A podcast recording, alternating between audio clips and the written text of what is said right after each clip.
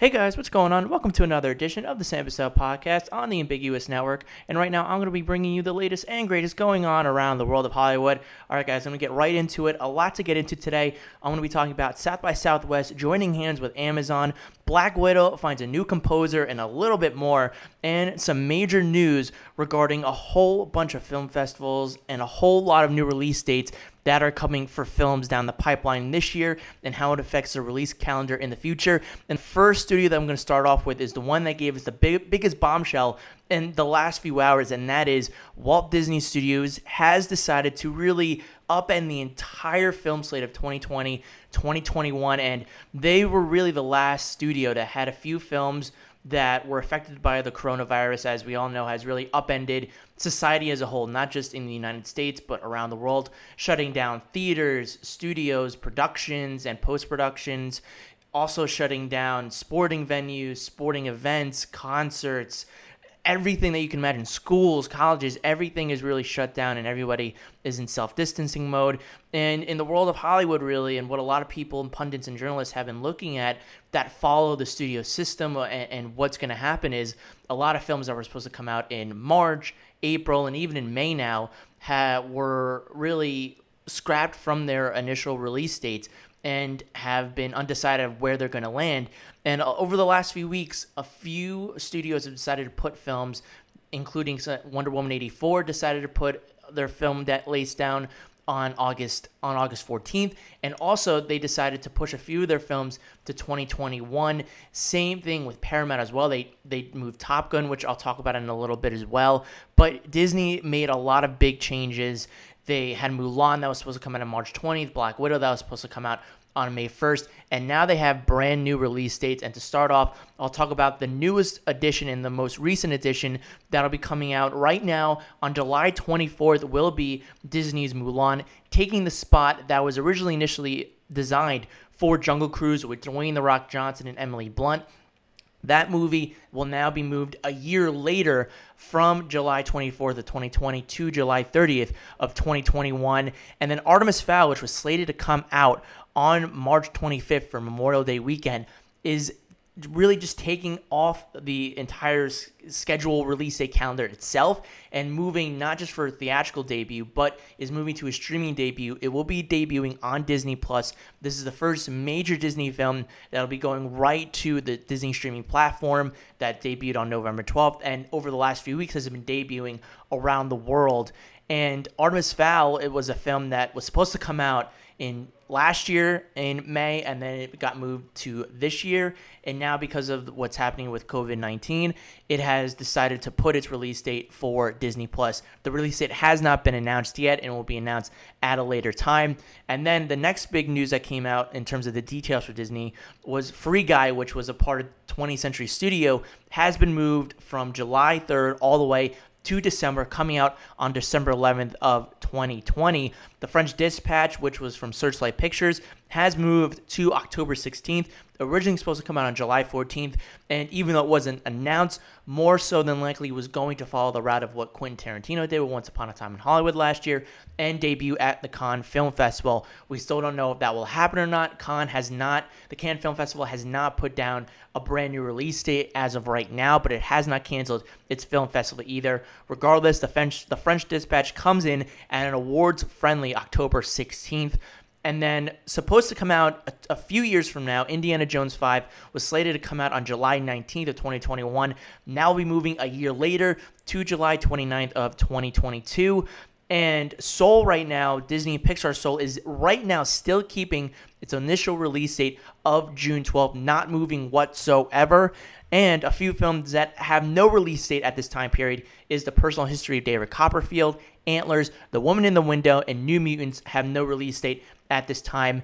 And amongst the biggest news coming out of Disney is, of course, the Marvel Cinematic Universe. And basically, what the MCU has done is they've basically hopscotched over one date than when they were initially supposed to come out. So for Black Widow, It was initially supposed to come out from May 1st, 2020. It has now been moved to November 6th of 2020, taking the spot from Eternals, which will now come out on February 12th, 2021, which was originally slated for Shang-Chi, but Shang-Chi now moves to May 7th, 2021, which was supposed to be the debut of Doctor Strange in the Multiverse of Madness, and Doctor Strange in the Multiverse of Madness will now come out on November 5th of 2021, which initially was supposed to come out for Thor Love and Thunder, and now Thor Love and Thunder will come out on February 18th of 2022, and that is the end of the the hopscotching, the the pushing forward for all of these films. But with there's two other MCU films that are slated to come out in 2022 as well. Black Panther 2, which was announced for May 8th of 2022, is still on that date. Will open up the, the summer movie season of that year. And another announcement that came out was there was an untitled Marvel Studios film that was supposed to come out at the end of July, but it has now been announced to move up to July 8th of 2022. And that film now has a title or a, a, a title pending a, a, brand new title, and that is Captain Marvel 2 will be coming out in the summer of 2022. And that is really the end of the major news announcements for Disney coming out with their release date calendar. Again, a lot of new, excuse me, a lot of moves that are happening right now in terms of a lot of of chessboard moves that are happening for Disney right now in terms of where all these films are ending up right now and how it really changes the landscape of the movie going business right now when it comes to 2020 and for the future as a lot of these films are moving months and years away from when they were initially supposed to come out. And that is a large part because of not just the release dates of these films, that some still have to go through post production, or in the case of even a Mulan or even a, a, a Black Widow, in the case that they just have some a little bit more post production to do and just need to get out there in the movie world and into the theaters.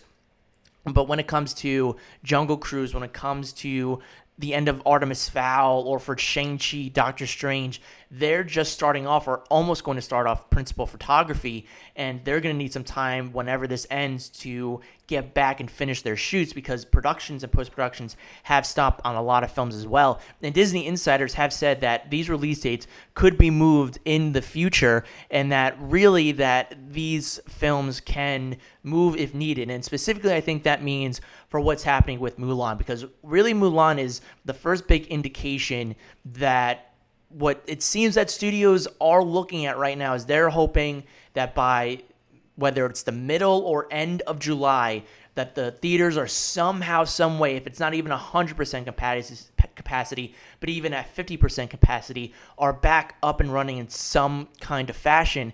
And Disney is eyeing that the end of July to be that kind of date.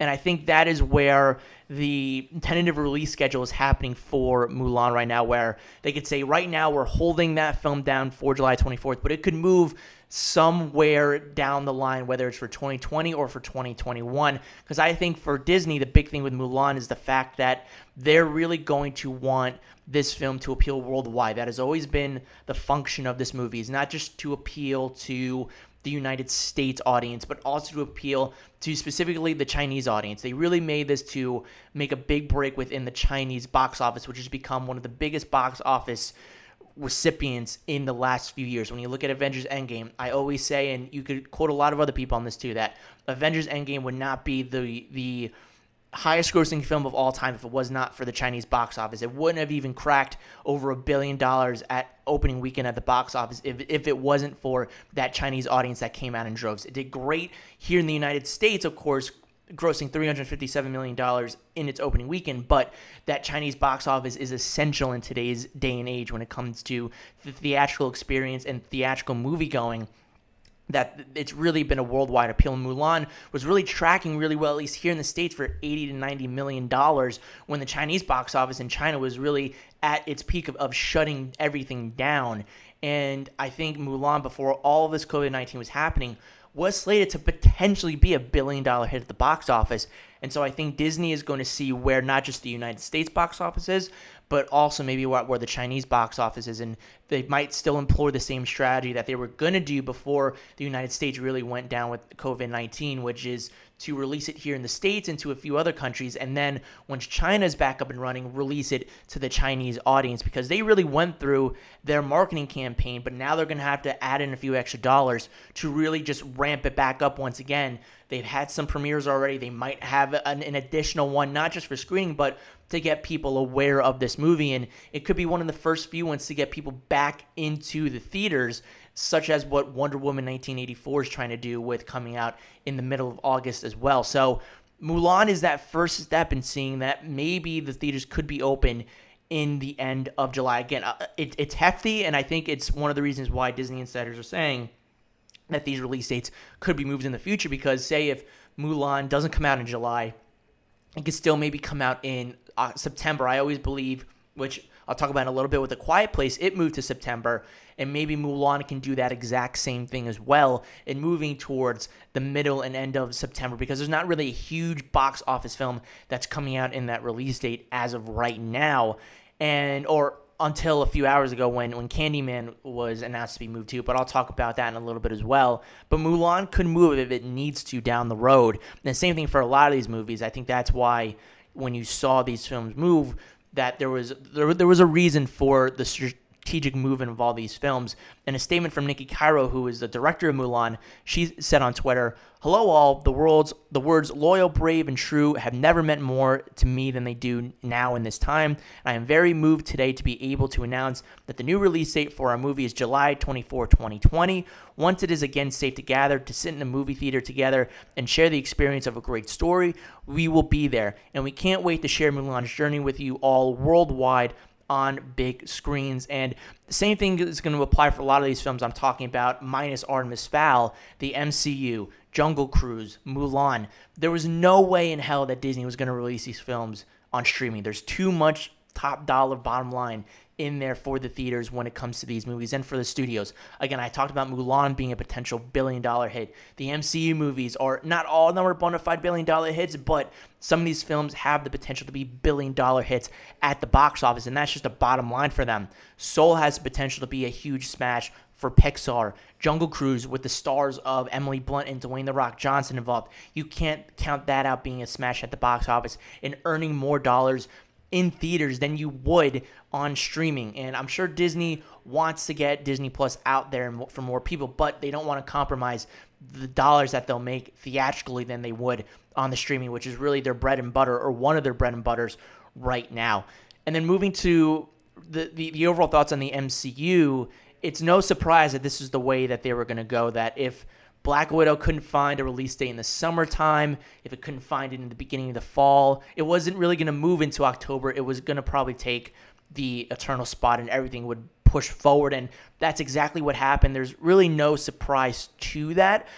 It, I think the big question becomes what happens to the Disney Plus shows because I've said over the last few episodes of the podcast, the MCU, I, I don't think people have noticed until now really how finite, how detail oriented the release calendar is for these MCU films. There's a reason to everything that Kevin Feige does, and there's a particular order that he wants to go in in telling these films. That's why whenever I have an MCU marathon, I don't really go by the chronological order of Captain America would go first or Captain Marvel would go second. I go by the release calendar. I would always watch Iron Man and then Incredible Hulk, then Iron Man 2, Thor, Captain America the First Avenger. I would watch it in the release date window that it was shown in because that's really the way that Kevin Feige released it. And I think that's there are story elements in each one of those movies that pertain. So Black Widow might connect to something in Doctor Strange or might connect to something in Shang-Chi or Eternals that would benefit the next movie.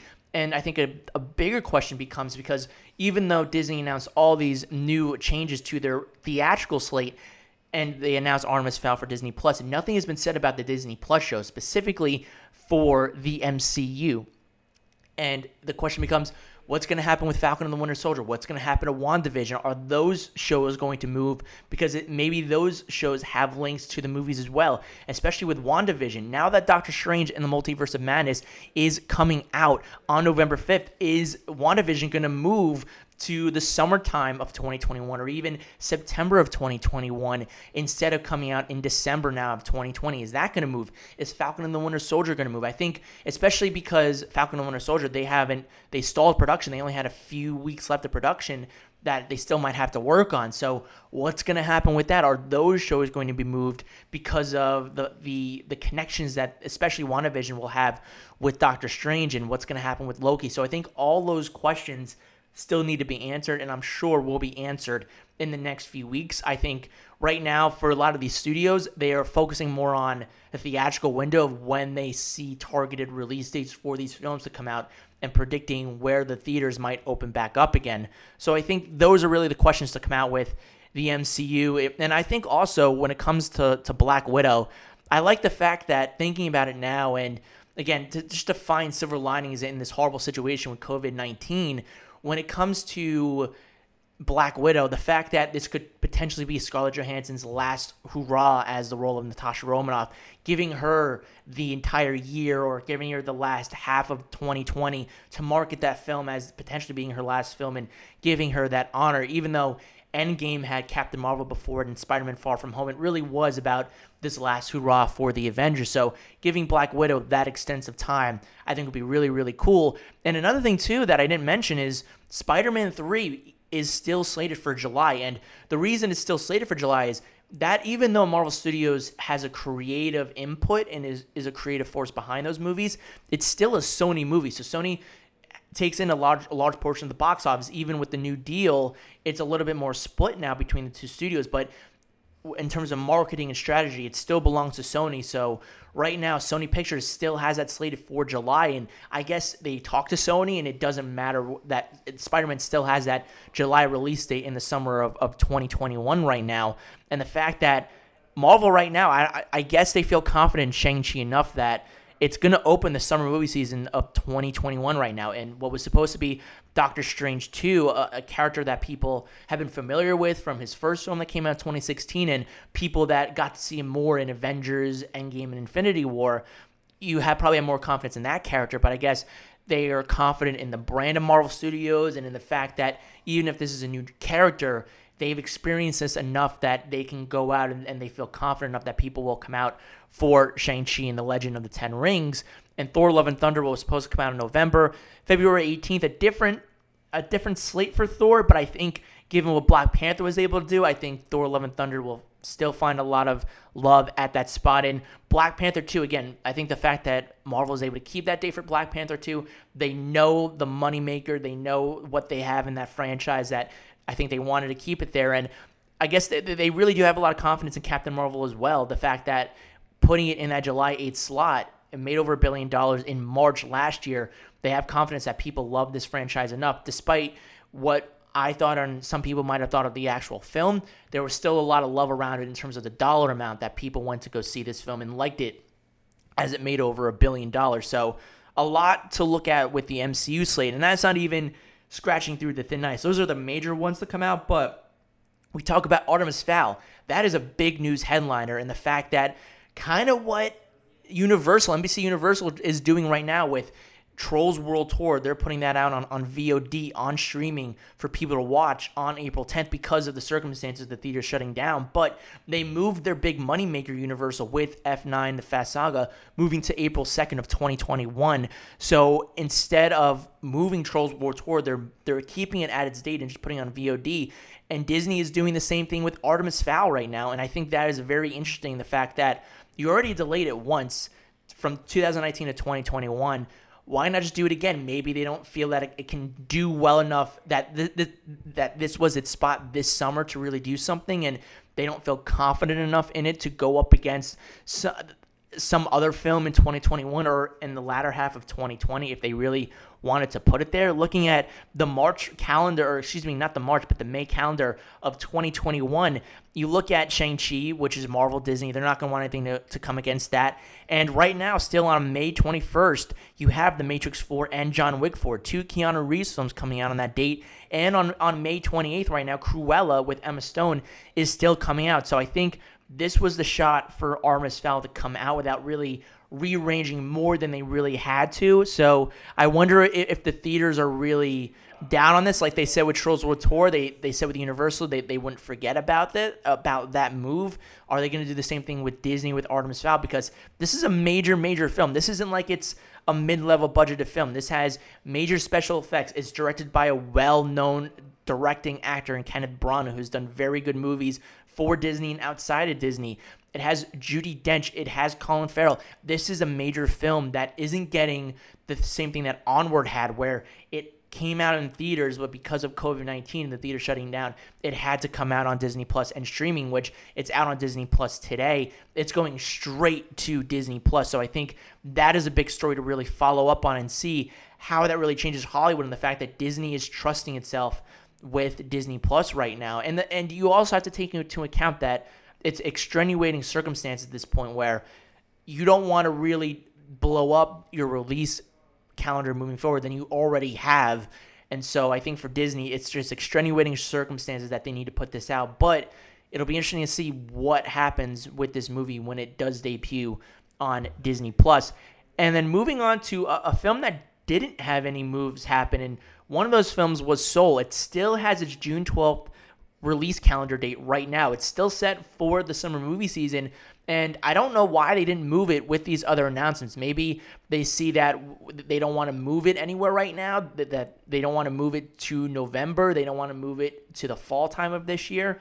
They don't want to move it to 2021. I think maybe they're trying to see what they can do with Soul right now because without a doubt, I don't think the theaters, if, if this is any indication for all the studios that have done what they've done over the last week or two, that theaters will not be open by June at all. And I think Soul is just there to be there right now. I think Disney's still trying to figure out where they want to put it. If I was in their situation right now, I think I would stick it to the summertime of next year and see what happens. I think kind of like what they're what they're doing with Jungle Cruise, where that is a very summer oriented film that it, it can't you could put it out for Christmas time, but as I'll talk about in a little bit, the, the Christmas time release schedule is getting a little bit crowded right now, and, and I don't think they can put that there.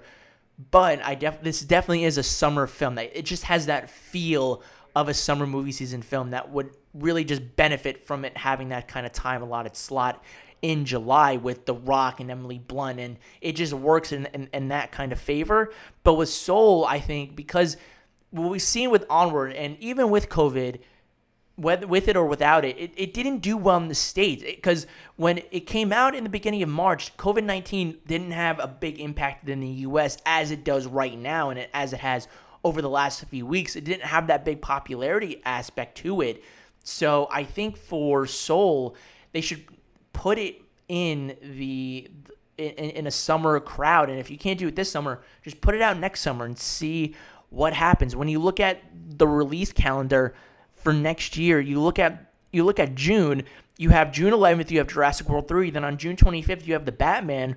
Right now, you could theoretically put it in the beginning of June, in, in, in that first week of June, as Wonder Woman 84 was going to do as well. You can share the spotlight and you can be that demographic for kids and families that maybe uh, it's Jurassic World 3, Jurassic World Dominion as it's called, and the Batman are too mature for young kids. And before Minions comes out in July, you have that full month slate to come out in the beginning of June and have that dollar amount for that demographic. So I think it's it's better to have Soul come out that next year than it would to have it come out anytime this year that's not a summer release date. I think right now Disney wants to move on to at least theoretically right now have that release date of July.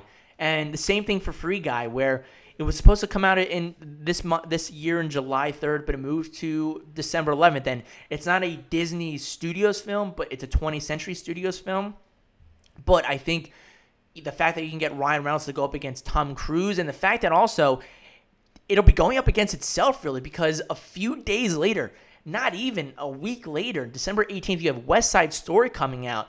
And so I'm surprised a little bit that Free Guy is coming out on December 11th. I guess Disney has enough confidence that it's two completely different films that they'll get the demographics that they want to get for Free Guy going to the movies when they need to, and they'll get the hardcore musical fanatics that need a craving for musicals, especially now that In the Heights probably might not be coming out this summer and potentially might not be coming out this year at all. So I think they're looking for maybe to get kill two birds in one stone with Free Guy and West Side Story.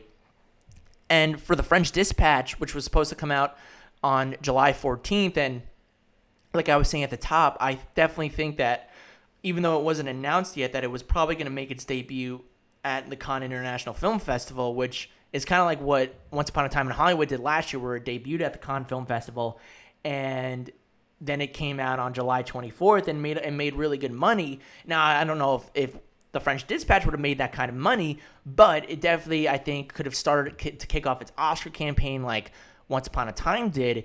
And but it moves to October 16th, which again we don't know what's going to happen with the Cannes Film Festival, and either way, I definitely think that the French Dispatch has a little bit more of a friendlier Oscar window now coming out on October 16th, shortens that window up a little bit more for it and gets it to campaign when it'll still be fresh in everybody's minds when maybe it might not have had that freshness when it came out in, in July and maybe didn't have the stamina that something like a Once Upon a Time in Hollywood definitely did from its time when it came out in July to to Oscar season. So it definitely plays out as a as a friendlier window for the French Dispatch.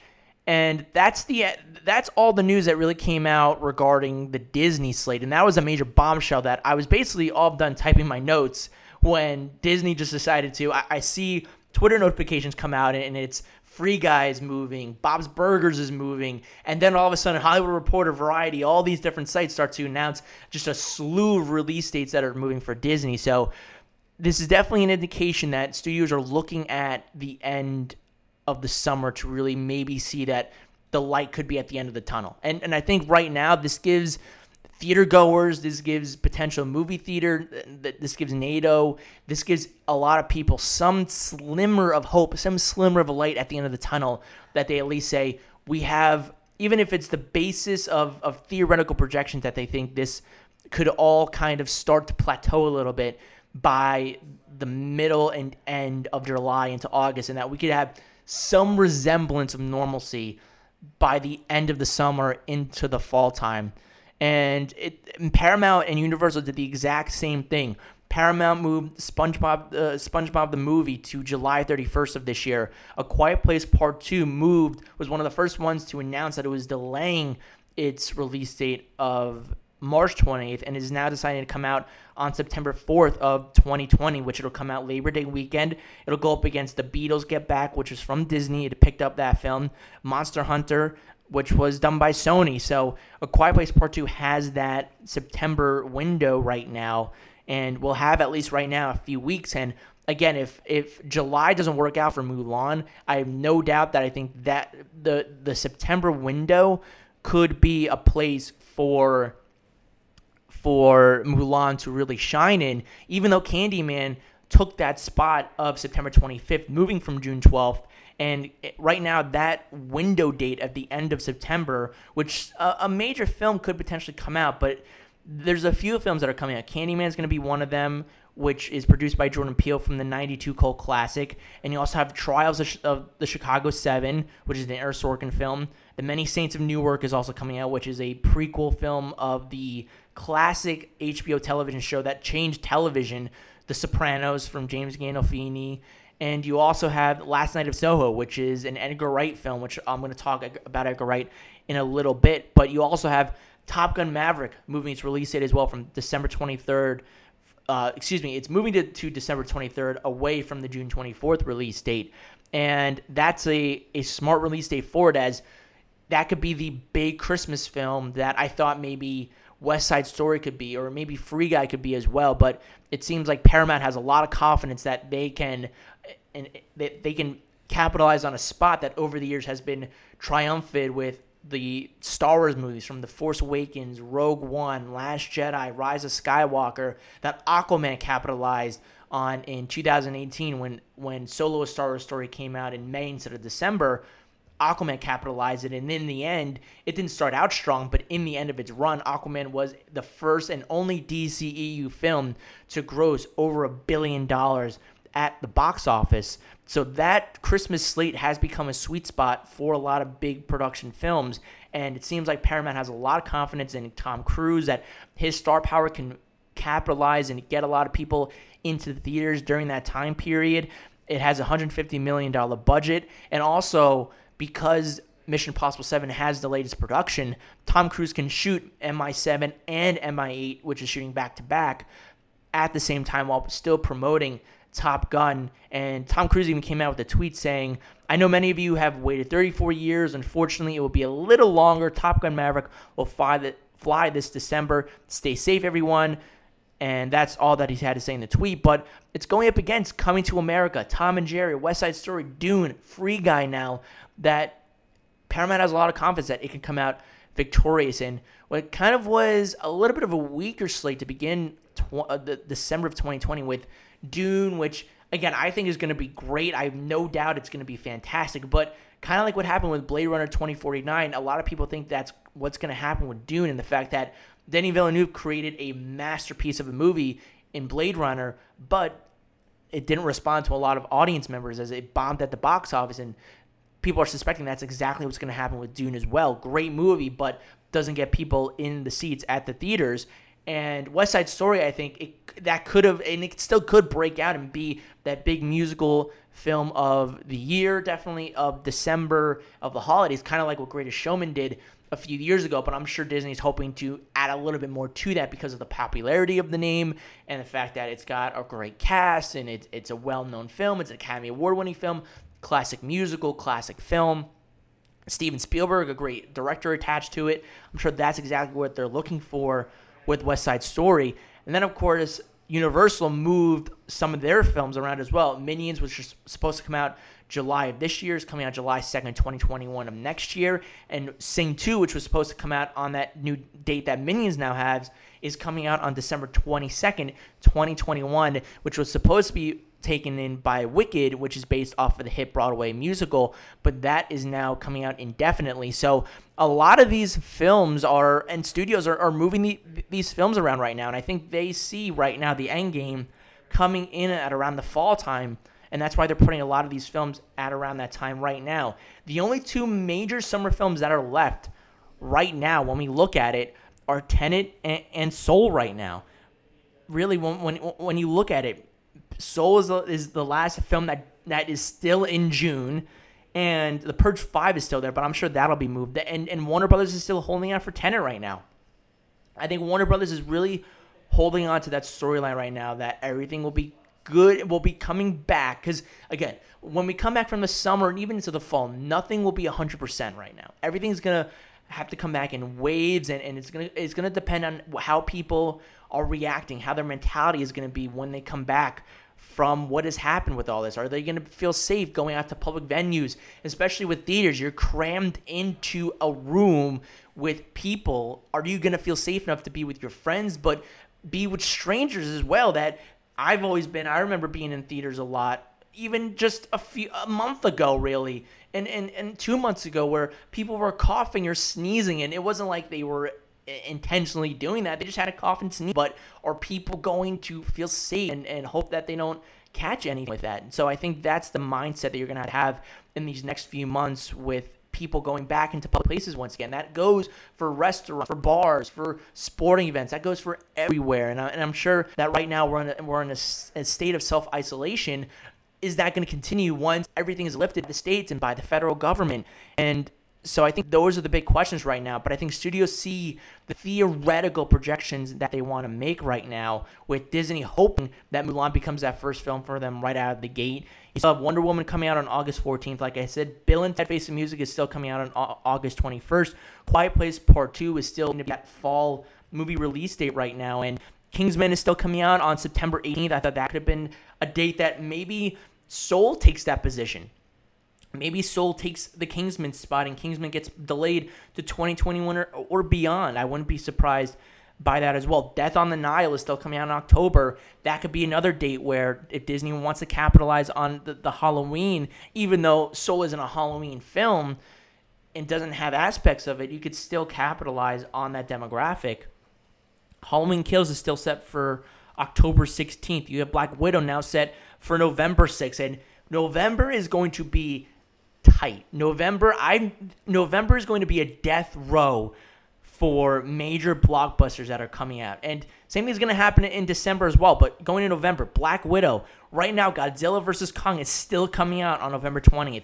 No Time to Die, the final film for Daniel Craig portraying James Bond. It was supposed to come out really a week from today on April 10th is when No Time to Die was supposed to come out here in the United States of America, and it was one of the first ones, really, really the first one to see the, some writings on the wall and move its release date to November. So that's coming out, and that has the potential to be a billion dollar success.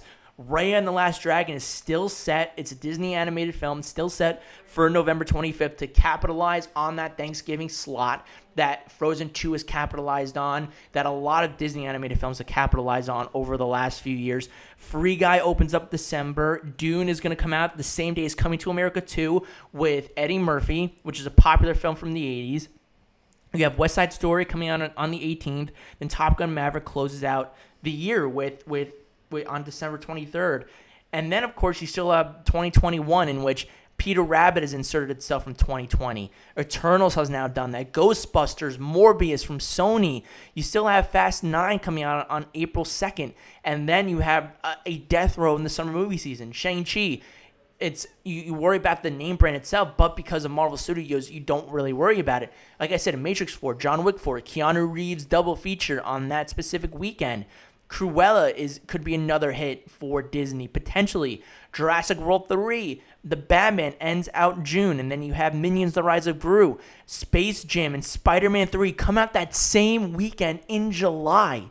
That same weekend, Space Jam 2, LeBron James, the Looney Tunes, Bugs Bunny different film for a different demographic. And then, of course, the billion dollar hit from last year following up with Spider Man 3. Then the following weekend, you have Mission Impossible 7, which was a huge hit when it came out in 2018. Jungle Cruise comes out the next weekend. The Suicide Squad, a DC film from a property in 2016 grossed over $800 million at the box office, is directed by a very well renowned director in James Gunn, who directed Guardians of the Galaxy. Especially after everything that happened to him, people are going to probably want to support him in this. Uncharted is a little iffy with Tom Holland and Sony. You don't know what that's going to happen on October 8th. Nothing comes out in September in that year right now, but you get the ending of this trilogy of Halloween films that's coming out. You have Doctor Strange coming out November 5th, Fantastic Beasts 3, Dungeons and Dragons in November, and then Avatar 2 comes out on December 17th, and then you have on the 22nd right now three major films Black Adam with The Rock, Hotel Transylvania 4, and then Sherlock Holmes 3 with Robert Downey Jr. right now, set for 2021. And then right now for 2022, you have Thor Love and Thunder, Minecraft coming out on March 4th as of right now, Spider Man Into the Spider Verse 2, which was such a huge hit when it came out in 2018 at the end, won the Academy Award for Best Animated Feature, labeled as the best Spider Man film to come out overall. You have Black Panther 2, a billion dollar cultural phenomenon from 2018, was it the first film to be nominated for Best Picture in terms of the superhero genre. Right now, The Flash from Ezra Miller is still set to come out on July 1st. You have the next week Captain Marvel 2, Indiana Jones 5 coming out on July 20, 29th. Then the next Mission Impossible film, Mission Impossible 8, is set for August 5th. Then you have Aquaman, and as of right now, a Star Wars film coming out on, on December 12th, or excuse me, September, December 16th in 2022. So some of these films I think might get moved, but because of everything that has happened, it's just, it, it alters everything with with what is going to come out next year and really the year after. And, and, I, and I, I'm sure that next Star Wars film, whatever happens with it, Aquaman 2, they're not going to come out on the same exact day. That would be suicide for one of those films, if not both of those films, because they're going to divide the fandom that both of them really do represent.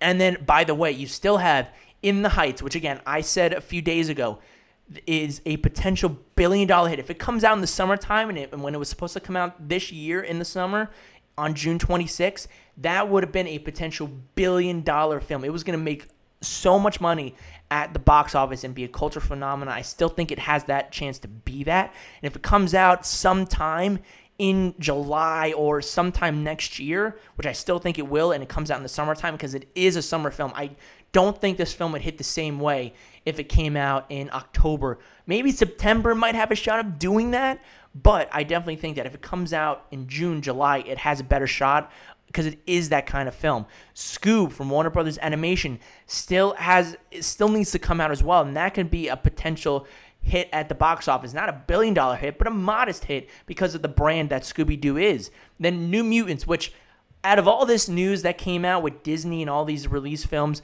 I felt so bad for Scooby, uh, not Scooby Doo, but I felt bad for New Mutants because Artemis Fowl is a film that, again, I said was supposed to come out last year, supposed to come out this year, and now it's just being moved to Disney Plus. I don't know when we're going to see New Mutants. I don't even know if New Mutants is going to see the light of day. Whenever it, it might see the light of day. I just think you should just put that on streaming. And, and the one thing is that I say, I, I never thought Mulan was going to make streaming. I never thought Black Widow was going to make streaming. But I do think New Mutants has a shot to be in a, some kind of streaming game just to put it out there. Because again, I've said, I've heard from people that have watched this movie, that have seen cuts of this movie it is not good from what I've heard. That it, it is it is an awful film, and that Disney's just gonna put it out there, kind of like what they would, they did with Dark Phoenix. It was already in in the can. It, it it it it had a big budget, and this one doesn't have the same kind of big budget that Dark Phoenix did, but it still has a modest budget that they want to put out there. It's still associated with the X Men franchise that they just want to put it out there. I just say put it on Hulu, just put it somewhere so people can see this movie because people I think just want to watch it to see what it is and I agree with them. Spiral is a film that I think can come out whenever it needs to come out, October or September, which September and October are very horror filled months so far this year that you could maybe put it out there. And Woman in the Window, M- Greyhound, smaller films that you don't know where Disney is going to put those films because most of them are associated with 20th Century Studios. So again, just there's a lot left to be answered, and there's still a lot of questions to come out of this and there could still be some more announcements coming out because again, Mulan could be moved. The, the governments could come out and say, "Listen, this thing isn't going to end until August or September," and then Mulan moves, Tenet moves, Wonder Woman moves, and then we're on this train again, seeing we're playing this game of Tetris and chess of seeing where all these films are going to land right now, and some of them still need to land somewhere. So I, it's just it, it, it's a ever revolving door right now, and again, it's day by day hour by hour, month by month, week by week, that all of this is changing around us right now. And again, just to keep practicing those those, those social distancing and, and, and doing the best that you can right now. And I, I think that's the thing that is going to make everything better in the long run for all this. And again, it's it's going to be a, a future where AMC is is furloughing investors and, and they could be going under right now and are probably going to be picked up by somebody just because they can't stay out of business for long. And, and that goes for a lot of theaters, whether they're major or independent theaters. And the same thing just goes for a lot of companies that right now, I think, with everything going on, just people need to do their part right now. And, and we'll get through this one way or another. And I think, at least if you're a movie fan and, and you follow this stuff, at least it, it gives you some semblance of a hope that hopefully this maybe does end by July or August and that there is a light at the end of the tunnel. I think this news with Disney announcing these movies coming out when they do and the major release changes it made that there is a plan for it and that there is some light at the end of the tunnel through all of this no matter what. What do you all think about the changes made by Disney, by Paramount, by Universal? What do you think of the release date calendar that you can check out on Fandango. Erik Davis and Fandango have done such a great job of whenever there's a new release, a release, and they did it today where they were just changing it nonstop of things that are coming out still this year, next year, and in 2020 as well, and, and films that still need to be, to be put out there. I highly recommend going on there and checking out and seeing what films are coming out when and seeing the stacked year that 2020 and 2021 are going to end up being right now. What do you guys think about all this? Let me know down below in the comment section and leave your thoughts on, on all uh, that is going on right now.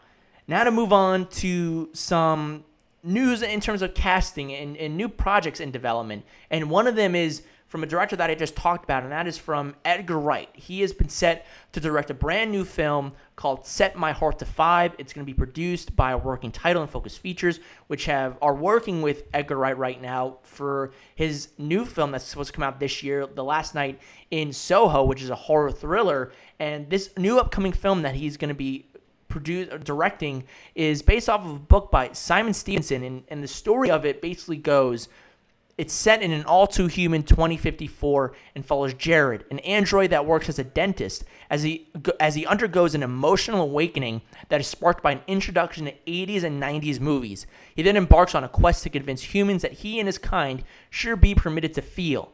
It's a quest that leads to an unforgettable adventure across the west coast of America, determined to meet the programmer that created him and write a film script that will change the world And to me, when I read the synopsis for this film, it's perfectly made for Edgar Wright to create. Kind of like how this reminds me of like a, a Ready Player One meets Chappie kind of feel, where Chappie was an eh film, but it dealt with the, the reawakening and, and how robots feel and, and how they can be emotional. And Ready Player One was about future dystopia, but it, it really referenced a lot of 80s culture. It was perfectly made for Steven Spielberg, which he did a really good job with that film. I thought it was it was really good. And with with this film, it is right up Edgar Wright's wheelhouse, kind of like what he did with Baby Driver, in which he incorporated this incredible soundtrack to the film, and, and the music became a part of the the character itself, really, and became a part of the movie.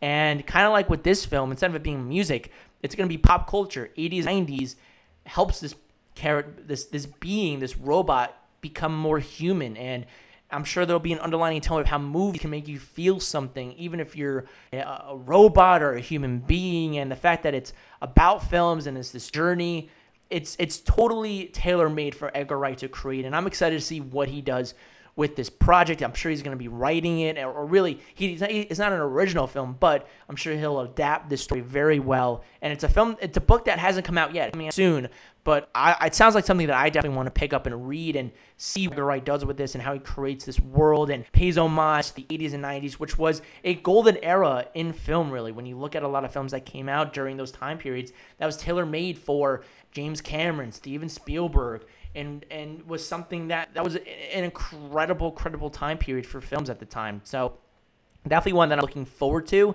and I'm excited for it. And, and, and I'm a fan of Edgar Wright. I, I really, really loved Baby Driver and what he did with that film. Was different. It was a, it was a heist film, but had a different style to it, and and was his only original film, and had vibes of heat to it, but at the same time was a different creation with music. It, it was great. So I'm excited to see what he does with Set My Heart to Five. What do you guys think about Edgar Wright? Creating, adapting this book into a film. Let me know down below in the comment section and leave your thoughts moving back to the MCU, not to talk about release dates, but to talk about some of the actual films themselves. And the one that I'm going to be talking about is Black Widow, which again just had its release date moved from May 1st to November 6th of 2020. And if you go on Twitter now, if you go on the Marvel Studios Twitter site and Disney sites, they just updated the the poster that came out at the beginning of the month when they released the final trailer for Black Widow when it was still set for May. They just they they they digitally erased the May 1st and added November 6th on there to make it official on the the, the poster, but just added the brand new release date. And a lot of magazines have been coming out for Black Widow because I'm sure what, eh, Total Film, Empire just had magazine covers and details regarding the new Black Widow film, and it's probably been set for a few months now that that was going to be what was going to come out during that time period because the market point is going to probably start ramping up. I'm sure whether this week or next week, tickets would have been on sale. Black Widow since coming out on May 1st. That this was really going to be the start of the ramp up for Black Widow. And Scarlett Johansson in this article for Total Film talks about the tone of Black Widow and kind of harkens back to the themes that makes Marvel films so great and talks about how Black Widow is a family film and she says and I quote one of the themes of the film is family. What is family? How does it define us? How does our past define us? How does our family, however we find it, make up who we are, for better or worse? I think part of Kevin Feige's genius is that he always thinks about what fans expect out of these films and then gives them something that they never could have dreamed of. The idea of Natasha Romanoff in a family drama is the least expected thing, and I had my head around what was going on, what what what that was going. Excuse me, because there's such a big tonal shift. I think from the very beginning, when we first started talking about doing standalone film, there was no reason to do it unless we could really dig deep and be brave and go there. Continues Johansson. Having played this character for a decade, I wanted to make sure that I could feel artistically and creatively rewarding for me as well as the fans. And I love how she talks about how that she wanted to go another mile with the with this Black Widow character. And when we when we know Natasha Romanoff, she's always talked about family and uh, with the Avengers and how that really became her family. But there was other families before her with the KGB and the Black Widow program. And one of the things, again, that Kevin Feige has done so well with Marvel Studios, and I think has really made it stand out above every, everything else, is how it changed superhero films in the way that you in, in, institute genres into these comic book films. It really all started out with Captain America: The Winter Soldier, a, a spy conspiracy film set in the 70s, inspired by 70s films such as Three Days of Condor, and then Guardians of the Galaxy being the Star Wars space soap opera. Same thing with Ant Man being a heist film. You have Thor Ragnarok being this space adventure kind of family drama film, and then of course with Avengers Endgame and event and Avengers Infinity War being these kind of heist films and different aspects, and Spider-Man: Homecoming being a John Hughes coming of age story. So Marvel Studios has really done a great job of letting of, of doing different genre films and, and picking the right directors to do that. And it seems like he does the exact same thing with Black Widow here and creating a family dynamic film, a dysfunctional family dynamic with Red Guardian, played by David Harbour, and two other Black Widows in, in Rachel Weisz's character and Florence Pugh's character. So I think it's going to be very interesting to see and, and continue that trend of, of what makes Marvel Studios, I think, great and stand out above just being this great epic cinematic universe. And the fact that with these smaller films, they really do stand out on their own. And you can find different aspects to love about all of them. And I think that's what that's one of the things that has made the MCU such a grand success over the years. And talking also talking about Black Widow, Alexander Desplat, who is a very well-renowned composer, has is being replaced for the film by Lorne Balfe, who has done the score for films such as Mission Impossible Fallout, and he is this is this is a composer that I've heard Mission the Mission Impossible Fallout score and I really, really love it. I, I, love especially that rooftop sequence between Henry Cavill and Tom Cruise, and the music adds this different kind of suspense to it that I really enjoyed. And I, again, if they got Alexander Desplat to do this, then on then it's that that's that's perfect. But maybe now that especially that they have the time now that this film's coming out November 6th, they have the time to do something different with it and to do maybe to, to add some more spice spice flavor to it that maybe they just weren't getting with Alexander Desplat's score. Which again, not to not to to not not to talk, talk down about Alexander Desplat. He is a one of the best composers in the game right now, next to the likes of Hans Zimmer, really. So, uh, but I guess maybe they just didn't feel like that was the way they wanted to go. And specifically now that they have the time, once they're able to go back to the studios and, and finish post production and lock picture, and they can go back and, and finish the, the score and add whatever they need to, tweak it a little bit, and do what they need to do to make this film as perfect as it needs to be when it comes out in theaters on November 6th. Well, what do you guys think about this, about the news of the tone for Black Widow and the themes that it's trying to, excuse me, go for? Let me know what you think down below in the comment section and leave your thoughts. Moving on now to some Disney Plus news regarding Star Wars. And with the Star Wars films kind of done now, it seems like Lucasfilm is really kind of gearing towards Disney Plus being the center space for the Star Wars universe now. Between The Mandalorian, which had huge success last year, Star Wars The Clone Wars is out right now, and then of course you have a boatload of other shows that are coming out. Mandalorian season two is coming out this at the end of this year in October. You also have a Cassian Andor series happening as well. But I think one of the bigger ones that's coming out above a Cassian Andor show is an Obi Wan Kenobi show that is going to see Ewan McGregor reprise his the role of Obi Wan from the times of the prequel trilogy when he did episode one through three, and fill in that gap between episode three and four and the adventures that he went on. And it was there was supposed to be production that was supposed to start in August. However, there was it seemed like a, a falling out, creative differences between the writer. Hossein Amini, who left the project in January, and it seemed like the reason for that is the scripts that Lucasfilm got. It seems like the plot was a little bit similar to The Mandalorian, in which, with The Mandalorian, the Mando is looking after Baby Yoda and is having to protect him from bounty hunters, the remnants of the Empire. And what seemed like was going to be the case with Obi Wan, where Obi Wan is over what is overseeing Luke and protecting him so that he can grow up to be the Jedi that he was destined to be. And it seemed like that maybe the, the plots were too similar in that fashion.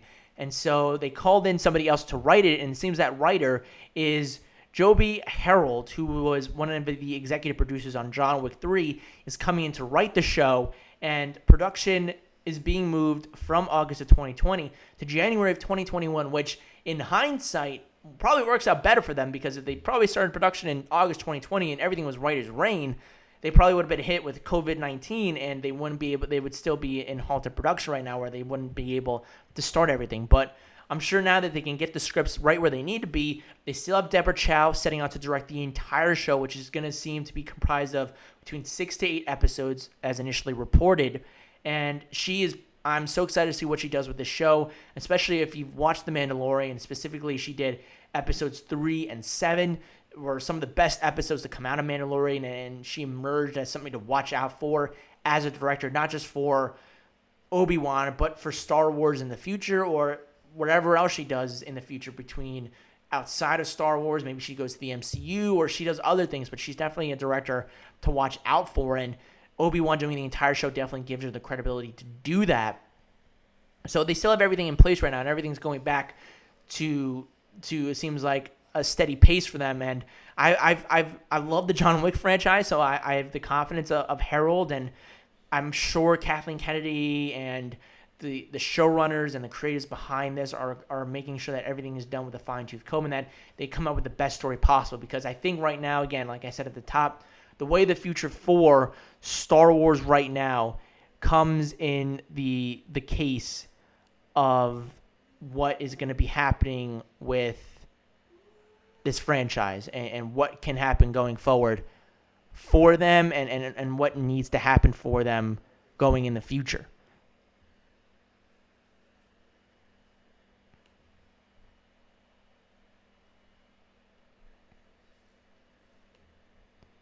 So, what do you guys make about this news of Obi Wan finding a new writer? Let me know down below in the comment section and leave your thoughts. Now, moving on to some news regarding Shazam 2. Now, uh, with everything going on with COVID 19, it seems like a lot of productions are now in, in, in halting in halt right now that they can't focus it. They need to go back on principal photography. That's not allowed right now. And one of the films that could potentially be, be delayed in future films that are halted production right now could be delayed in future years, whether that be the Batman that is supposed to come out in 2021 next year because it, it can't do production right now, they might have to move that release date. And the same could be said for Shazam 2, which is supposed to come out in 2022 right now.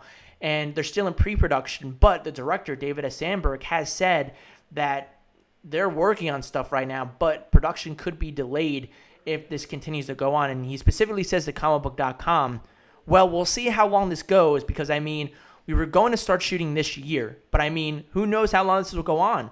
I mean, it feels like every movie gets delayed now. So we'll see what happens with Shazam. But so far, I've been working on the script. We can still do that. So that's being done. And then, yeah, we'll just see in a couple months of how it looks, you know? Some of the time has been watching movies. We have a little bit of work that we can do remotely. We have meetings via Zoom. I've never heard of that app before this happened, and now it's all Zoom. Yeah, it's not too weird for us. We're indoors a bit more. I'm just sitting down and learning new software and doing little tests, things like that. So doesn't seem like it's bothering David F. Sandberg right now, and I'm sure Warner Brothers is keeping an eye on it. But again, this film doesn't come out till 2022, so I'm sure that they're thinking this pr- production probably won't start until maybe October, November, maybe. So they have some time before it, those films, before it even hits that, that they'll have to think about that. So I'm sure everything will hopefully again be in some kind of form running by the fall time that productions can get somewhat back to resuming production and can keep going to, to make deadlines if they need to. But it's just one of the things that is happening right now for in terms of production. And then another story that that that that came out was that Stephen Williams, who was a director for Lost, The Walking Dead, Westworld, Watchmen, is set to direct a film called Don't Go in the Water. There's no details for it yet, but it's a horror film that is coming from Universal Pictures, and I'm excited to see this guy work because he he's directed episodes of Lost, The Walking Dead, but the biggest I think famous thing that he's done really or, or biggest impact that he's had was on Watchmen, which was showrun by Damon Lindelof and is I cannot recommend it enough, especially if you're looking to watch a limited series. It's only nine episodes. If you're looking to watch something, Watchmen is something to definitely check out when you have a chance during quarantine. But he directed, I think, one of, if not the best episode of the show, and it was episode six. And it just has this incredible neo noir feel, and it deals with with race and and and and sexuality and, and prejudiceness it, it's just it is a phenomenal episode of television that I I haven't seen in a long long time, and and and and, and if this guy directs something like that, then the sky's the limit for this dude, and he's one to watch out for in the future. And he directed a few episodes of Westworld, especially season one, episode four, which I thought was really, really good. But to me, if, if you want to check out a work of his, check out Watchmen in episode one or episode six of the show. Check it out. Because if there, if this is any, any any indication of what he can do, then watch out for him in the future. Then now moving on to some brighter news I want to end the show on, and I think this is really a uplifting story, especially for any young filmmakers that are working right now. That when this whole thing hit, it, especially when it when a lot of festivals were canceled, South by Southwest, Tribeca, there a, a lot of films that that were gonna make their premieres there, but our major films.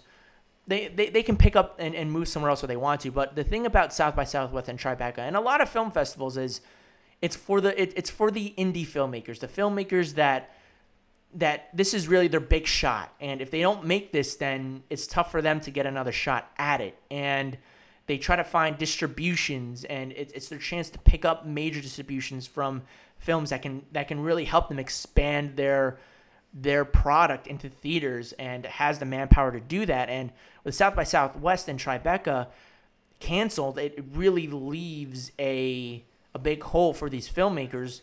However, it seems like right now it was announced yesterday that Amazon and South by Southwest have teamed up, and for 10 days starting sometime in late April, that hasn't been a specific release date announced, that the festival will be moved online, and all the films, major films, and, and indie films that were supposed to come out during that time period will be put out for 10 days so people that do or do not have Amazon Prime accounts can watch. So you the only thing you need to sign up for is a free Amazon account. And from then on, you can watch all these films. You don't have to pay. You don't have to have a specific Amazon Prime account itself.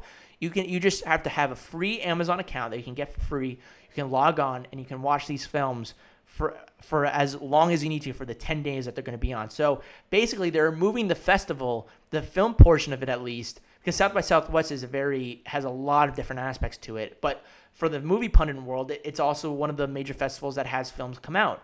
And basically, it'll, it'll act as people can go on and be a part of this virtual festival that goes on. And the filmmakers that submit it will get a fee. So basically, they will get paid for putting their films into the theaters and on into the into the festival. And I think this is a great notoriety for festivals. Excuse me. For the festivals, but also for the filmmakers. Again, I know a lot of people that that that don't go to these film festivals. They, they go to smaller film festivals and they always are just trying to get their work out there.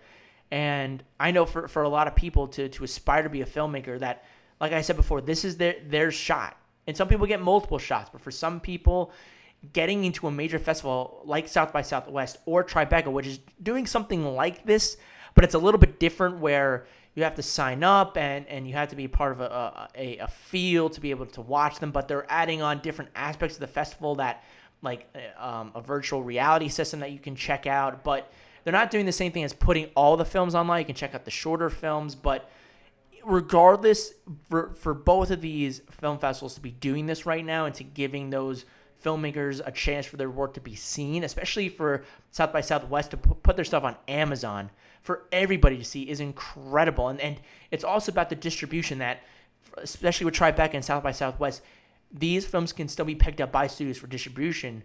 That say if if if it wins a major award, if it doesn't, and people are inspired by it and really like it and want to buy it and put it into theaters on their slate, then they can do that. They can put it in there if they want to. So this is a great avenue for filmmakers. I'm I'm so proud of Amazon and and and and really happy to see that these filmmakers get a chance to put their work out, be notarized out there, and, and see the reaction that people make for it. And, and I think if again, you always want to find the silver linings in horrible situations like this with COVID 19. And this is one of those silver linings when you see a festival work with a streaming service to put something special together that I can see and, and other people can see as well. So I'm excited to see that. Again, there's been no release date for this yet, but there it is surmised that around late April is when this online festival will be starting.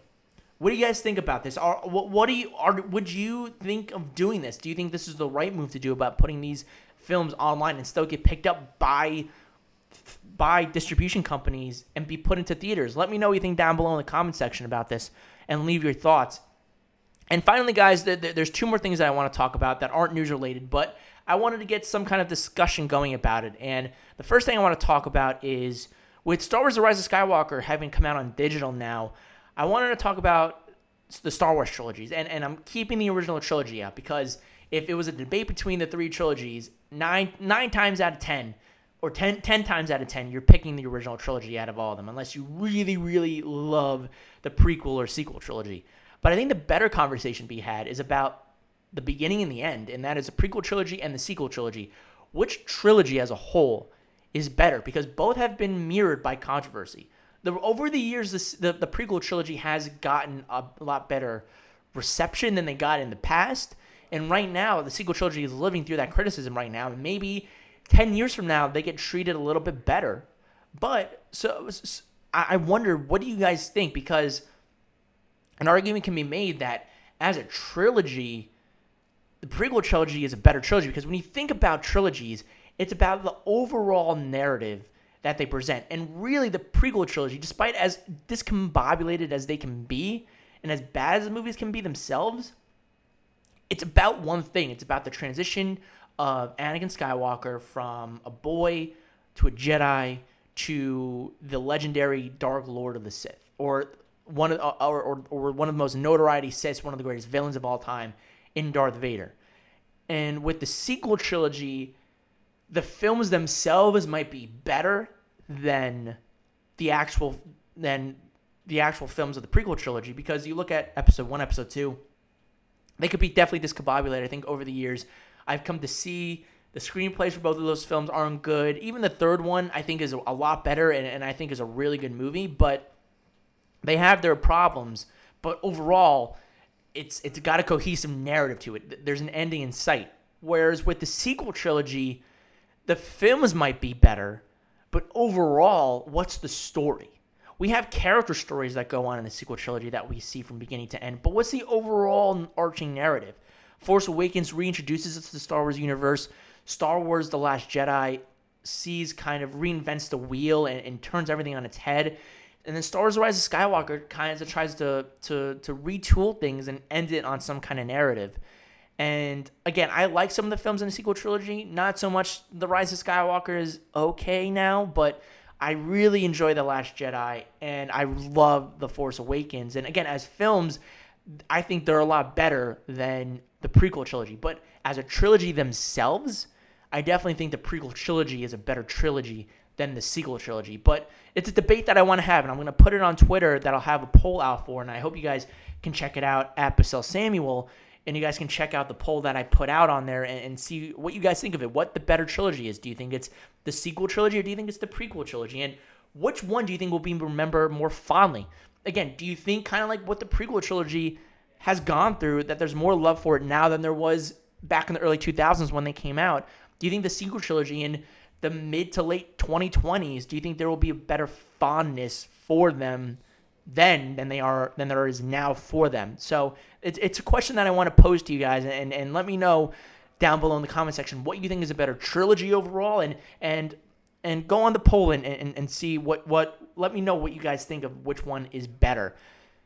And the final thing I want to talk about today is I promised to do more reviews and, and, and I want to start doing them and I'm going to be doing them. And the first one, or one of the ones I'm going to be doing, is for Thunderball. I've been starting up to doing a James Bond marathon. And even though No Time to Die is months and months away now, right now it'll be still coming out around this time period. So I'm in that mode of doing a James Bond marathon right now from Dr. No all the way to Spectre. And then, of course, concluding it with No Time to Die when it comes out in November.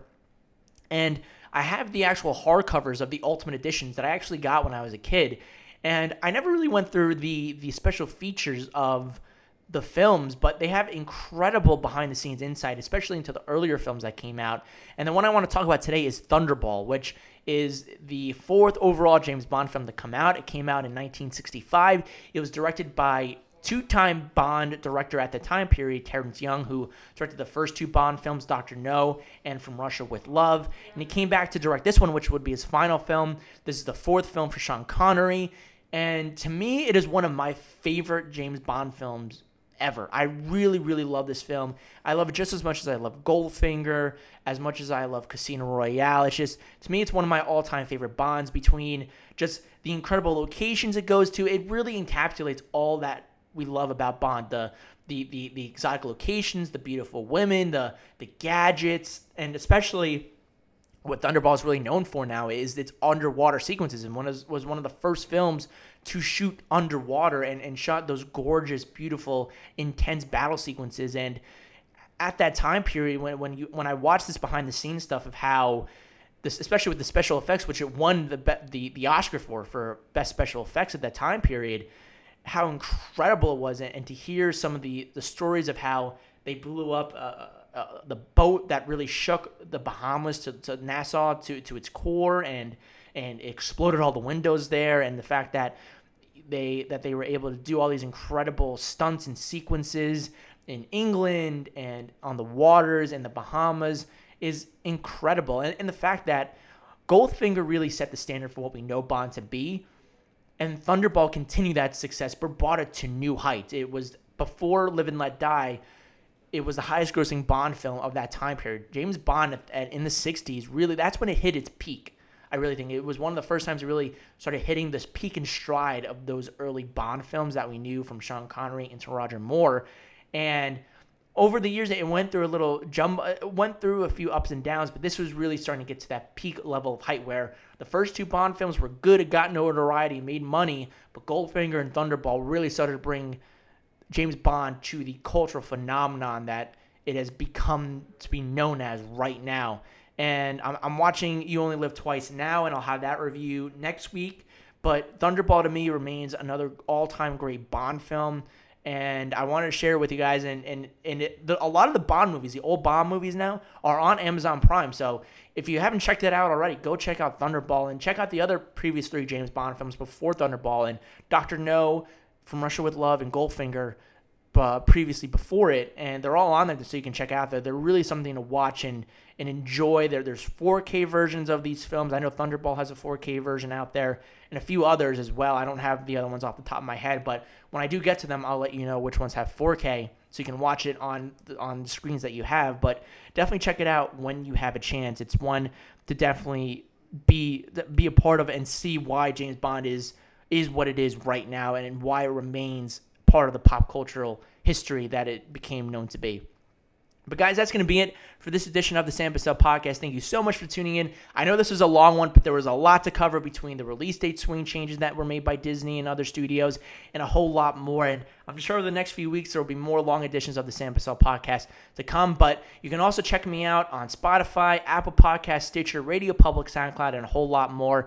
And also make sure to tune in to the other shows that are on the Ambiguous Network. You can check out You Mad Bro, the, the number one source to see what the internet is pissed off about on a weekly basis. You can also check out Goal Driven Professionals. That's geared toward improving client relations. That's return on investment. It also has customer acquisition costs for independent businesses and services. You can also check out the brand new show that is on there. It's called The Daily Grind, a weekly motivational podcast with Kelly Johnson, giving you everyday tips and key takeaways on reaching your goals. You can check them out on the website ambiguousproduction.com. You can also check them out on Facebook and Twitter at Real Ambiguous. Also, if you want to check out Canopy Treehouse, use the coupon code ambiguous. Also, make sure to follow me on Twitter on social media at Twitter at Bussell Samuel. That's B U S S E L L S A M U E L. And on Facebook at Sam Bussell. I'm to have that poll for you guys to fill out later on for the weekend. What's the better Star Wars trilogy? Does it include the original trilogy, the prequel, or the sequel trilogy? I'll have that up in a little bit. But guys, again, thank you so much for tuning in. And until next time, keep on screening.